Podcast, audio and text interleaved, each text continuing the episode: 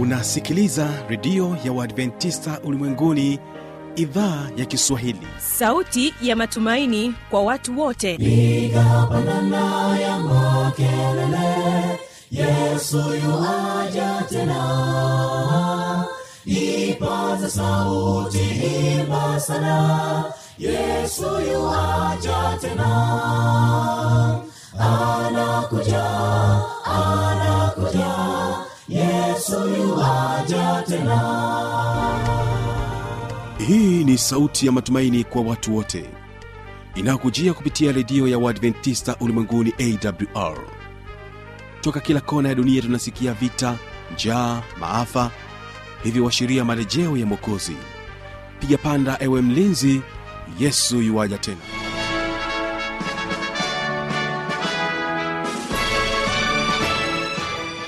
unaendelea kuitegea sikio idhaa ya kiswahili inayokutangazia kupitia masafa mafupi ya mita bendi 16 kutokea morogoro tanzania. Mpendwa msikilizaji unaweza kunipata kupitia morning Star fm bila kusahau rock fm hiliyoendelea kwa pamoja nami kwa mtandao wetu wa www org.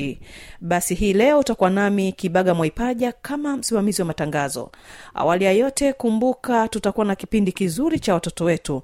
Na leo kwa njia ya nyimbo tutakuwa nao waimbaji wa tukasa nit na watakuja kwako na wimbo unaosema mara nyingi na katika wimbo wa pili tutaendelea kubaki nao waimbaji wa tukasa nit ambapo watakuja kwako na wimbo unaosema nifundishe kunyamaza.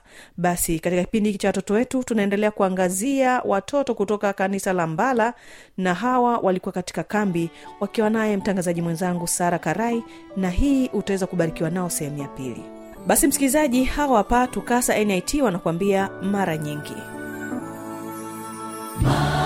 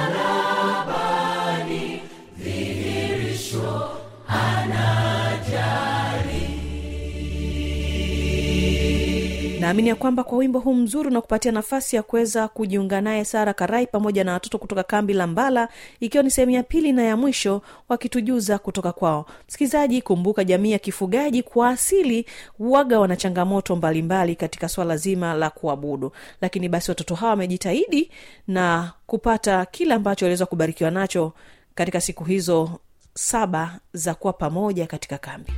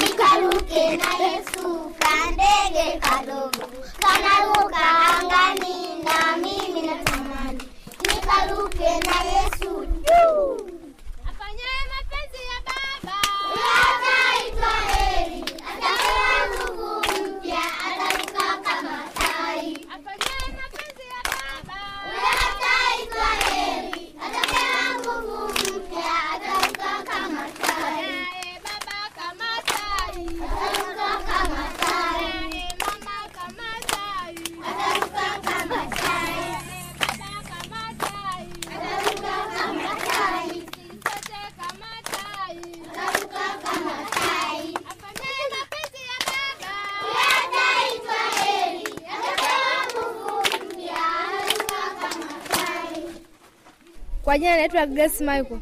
Tupo kwenye makambi mbaya, tupo kwenye kipindi cha watoto na tutaanza kwa kusikiliza mafungu. Mwanzo Mungu aliumba mbingu na nchi, mwanzo moja moja. Heri wenye rehema, maana watapata rehema. Mateo tano mstari wa saba. Suzana Kopera. Majina naitwa Veronica Rado.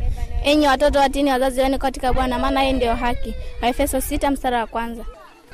Rafiki hupenda siku zote. Misali kumi na saba mstari wa kumi na saba. Afanyaye mapenzi ya Baba. Ataitwa heri, atapewa nguvu mpya, ataruka kama tai. afanyaye mapenzi ya Baba Huyo ataitwa heri, atapewa nguvu mpya, ataruka kama tai. na e mama kama tai Ataruka kama tai. na e baba kama tai Ataruka kama tai. na watoto kama tai Ataruka kama tai. sisi sote kama tai Ataruka kama tai. afanyaye mapenzi ya Baba Huyo heri, atapewa nguvu mpya, ataruka kama tai. afanyaye mapenzi ya Baba Huyo ataitwa heri, atapewa nguvu kama tai. ae mama kama tai Ataruka kama tai. nae dada kama tai Ataruka kama tai. nae kaka kama tai Ataruka kama tai. Kwa jina mimi ninaitwa Mwalimu Daniel Ngambie, nipo katika kambi la Mbara. Kambi hili ni la Wamasai. Tuko na dada yetu dada Sara ambaye amekuja kuungana na sisi sisi watoto wa Kimasai. Kwa hiyo tunayo mengi ambayo tumejifunza, na miongoni mwa hayo tuliyojifunza mtakwenda kuyasikia. Karibu dada Sara. Asante kwa kufungua kipindi chetu. Tuombe. Tuombe. Mtakatifu, mtakatifu, basi Mungu, tazama masaa haya umetulinda Baba, tangia masaa ya asubuhi hadi tunamaliza Baba, hata hapa masaa haya ya jioni Baba, mazidi kutulinda, ninakuomba zidi kutulinda katika programu hii Baba, uzidi kutulinda hata tutakapomaliza Baba, zidi kutulinda, ninakuomba haya kwa machache upita jina yako Yesu Kristo, amina. Tumejifunza juu ya uumbaji wa Mungu, si ndio watoto? Mnakumbuka tulichojifunza? Siku ya kwanza Mungu aliumba nini? Siku ya kwanza Mungu aliumba nuru. Jamani, amepata? Ndio. Siku ya kwanza Mungu aliumba nuru, si ndio eh? Ndio. Siku ya pili Mungu aliumba nini? Siku ya pili Mungu aliumba anga. Amesema siku ya pili Mungu aliumba anga. Amepata? Ndio. Na siku ya tatu Siku ya tatu Mungu akakusanya maji pamoja, alafu pale pakavu akapaita nchi kavu, na yale maji alipokusanya akayaita bahari, afapo aka, akaumba na mimea. Jamani, amepata? Ndio. Amepata? Ndio. Haya, siku ya nne Aliumba mianga. amesema eti siku ya nne aliumba mianga. Amepata? Ndio. Mianga gani aliyoiumba siku ya nne? Siku ya nne Mungu aliumba mianga miwili mikuu ambayo ni jua na mwezi. Jua liweze kutawala mchana na mwezi uweze kutawala usiku, na pia aliumba vitu vidogo ambavyo vilikuwa vinamsaidia mwezi kutawala usiku, ilikuwa ni nyota. Amepata? Amepata eh? Ilikuwa siku ya ngapi hiyo? Ya nne. Siku ya tano Mungu aliumba nini? Siku ya tano Mungu aliumba samaki wa baharini na sehemu kulipokuwa na maji kulikuwepo na samaki, na pia aliumba na ndege wa angani. Amepata jamani? Siku ya tano Mungu aliumba samaki na ndege wa angani. Siku ya sita Mungu aliumba nini? Wanyama na binadamu. Amesema siku ya sita Mungu aiumba wanyama na binadamu. Amepata? Ndio. Na siku ya saba Siku ya saba Mungu alipumzika, akastarehe, akaitakasa. amepata? Ndio. Basi wote mmepata, semeni amina kwa pamoja. Amina. Mnasemaje tena? Kwa majina naitwa Sara Maranda, uumbaji wa Mungu. Siku ya kwanza Mungu aliumba nuru. Kwa majina naitwa Habiba Pita. Siku ya pili Mungu aliumba anga. Kwa jina naitwa Rehema Josephat. Siku ya tatu Mungu aliyakusanya maji pamoja, pakawa pakavu na pale pakavu akapaita nchi kavu, na yale maji alipokusanya akaita bahari, alafu akaumba na mimea. Kwa majina naitwa Upendo Maranda. Siku ya nne Mungu aliumba mianga. Kwa majina naitwa Amina Pita. Siku ya tano Mungu aliumba samaki wa baharini na ndege wa angani. Siku ya sita, kwa majina naitwa Esther Mnyandoe. Siku ya sita aliumba wanyama na binadamu. Kwa majina naitwa Veronica Radu. Siku ya saba Mungu alipumzika, akastarehe, akaitakasa.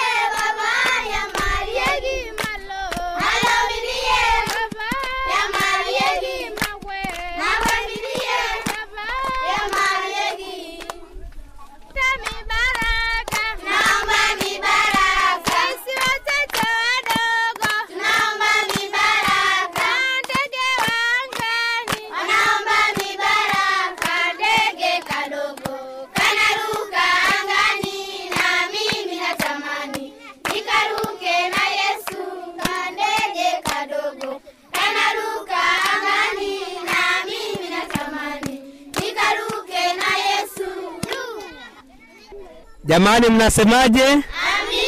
Mnasemaje tena? Amina. Mmefanya vizuri sana. Mungu awabariki. Sasa tunakwenda katika sehemu ya pili ambayo tutasikiliza kisa kwa dada yetu Grace.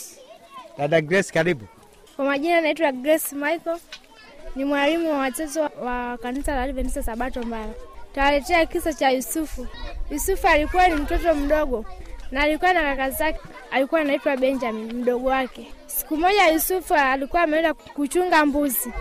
Alivyokuwa huko porini, babake akamwambia Yusufu, njoo hapa mwanangu. Akaenda akamwambia, nenda ukawaangalie ndugu zako kama huko aliko hapo salama.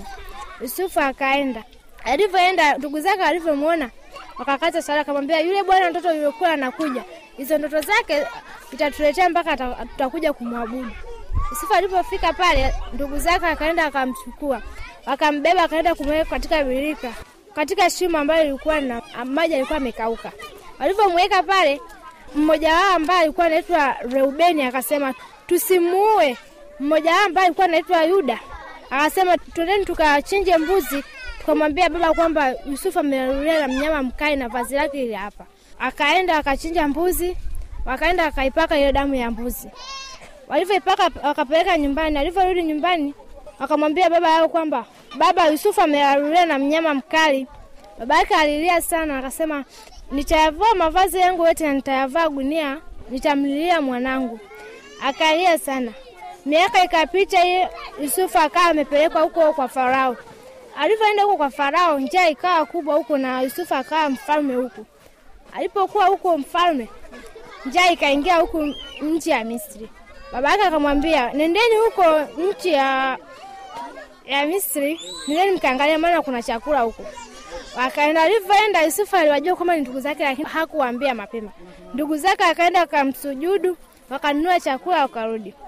Wakaenda tena siku ya pili. Walivyoenda Yusufu akauliza, yuko wapi baba yenu? Bado yuko haya? Akasema ndio. Akauliza, yule ndugu yenu ambaye alikuwa anaitwa Benjamin yupo? Akasema ndio. Akasema nataka mniletee Benjamini. Akasema kuwezi kumletea, maana kuna ndugu yake alikuwa ame- na mnyama mkali, na baba sasa hivi kasema hawezi tena kumtoa Benjamin. Akawambia mi namtaka Benjamin. Wakaenda, walivyorudi Yuda akasema, baba, kuna mtu ametutuma, yule kiongozi wa nchi ile ametutuma tumletee Benjamin. Akasema mimi siwezi kumtoa Benjamin. Kaka yake mkubwa alikuwa amelaluliwa na mnyama na Benjamin leo mnampeleka wapi? Akasema anaenda tu huko akasalimia ile Arumi, akasema namtaka Benjamin.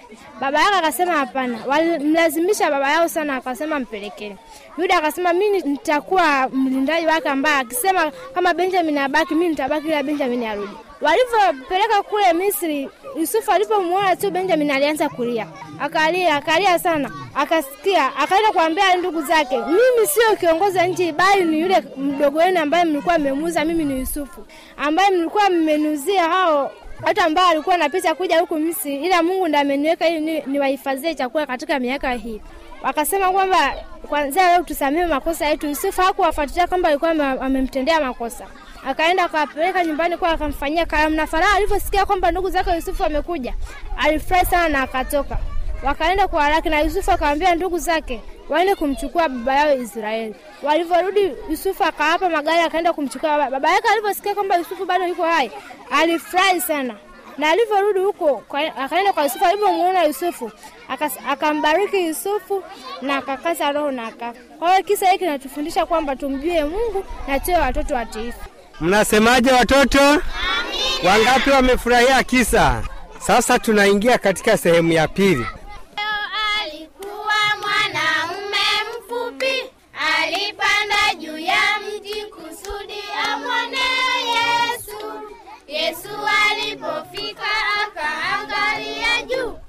Akasema, Zakayo, waweza kushuka chini, kwa sababu nitakwenda nyumbani kwako leo, leo, leo. Zakayo alikuwa mwanaume mfupi alipanda juu ya mti kusudi amwone Yesu. Yesu alipofika akaangalia juu, akasema, Zakayo, waweza kushuka chini, kwa sababu nitakwenda nyumbani kwako leo, leo, leo.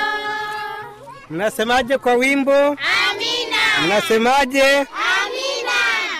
Sasa tutajifunza somo fupi. Tutajifunza linalopatikana katika kitabu cha waraka wa kwanza wa Yohana sura ya pili. Sema waraka wa kwanza wa Yohana sura ya pili. Waraka wa kwanza wa Yohana sura ya pili.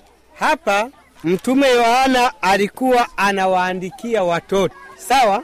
Ndio. Kwa sababu alikuwa anawapenda. Anasema hivi, mstari wa kwanza, watoto wangu wadogo nawaandikia haya ili kwamba msitende dhambi, na kama mtu akitenda dhambi, tunaye mwombezi kwa Baba, Yesu Kristo mwenye haki.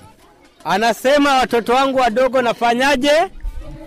Nawaandikia haya, nafanyaje? Nawaandikia haya Ili kwamba msifanyeje? msitende dhambi. Na kama mtu akitenda dhambi, tunaye mwombezi kwa Baba. ambaye ni nani? Yesu Kristo mwenye haki.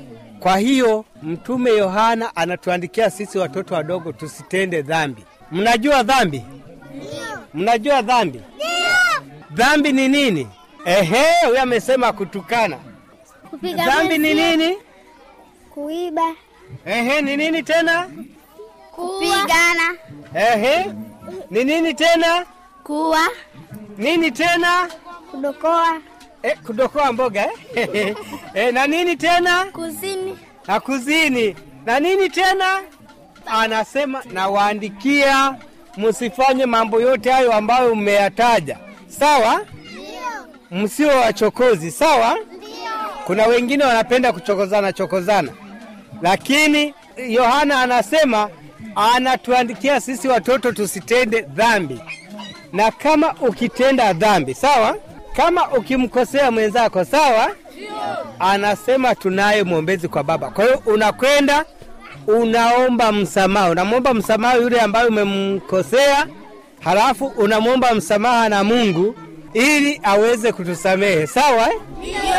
Tukifanya hivyo tutakuwa watoto wa Mungu.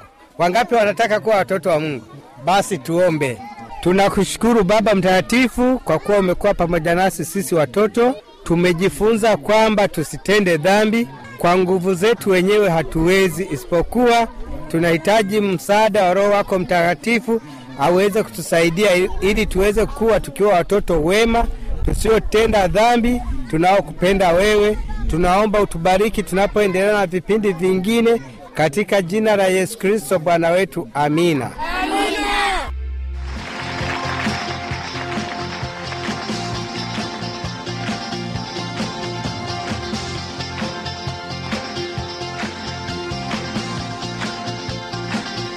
Na msikilizaji kwa maswali maoni ya changamoto anwani hii hapa ya kuniandikia.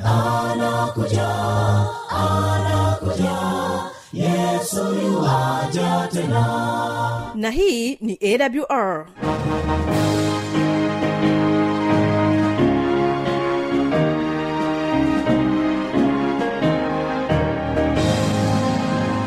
redio adventista ulimwenguni awr sanduku la posta 172 morogoro tanzania. Anwani ya barua pepe ni kiswahili at awr org. Namba ya mawasiliano simu ya kiganjani 653 570814 na pia unaweza kuwasiliana nasi na idhaa ya maasai kwa nambari 769 986355 ukiwa nje ya tanzania kumbuka kuanza na namba kiunganishi alama ya kujumlisha 255 unaweza kutoa maoni yako kwa njia ya facebook kwa jina la awr tanzania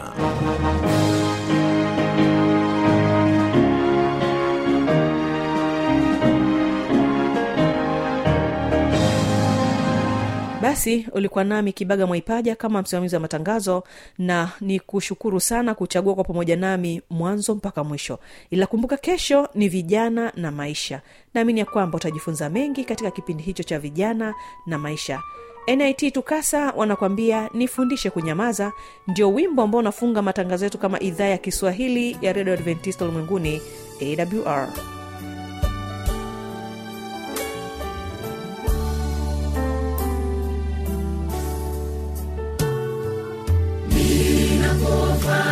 ninapofanikiwa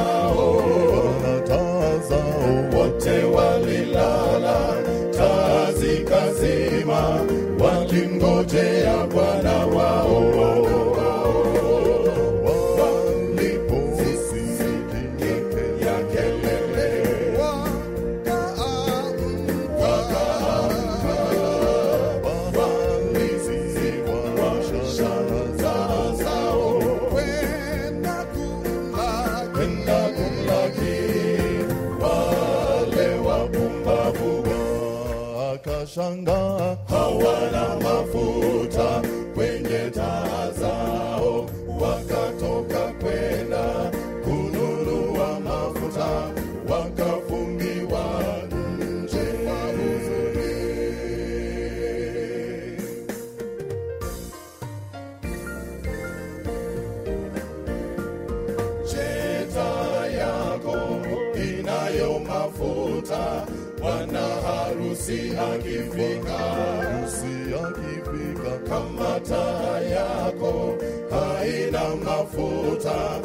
beauty away.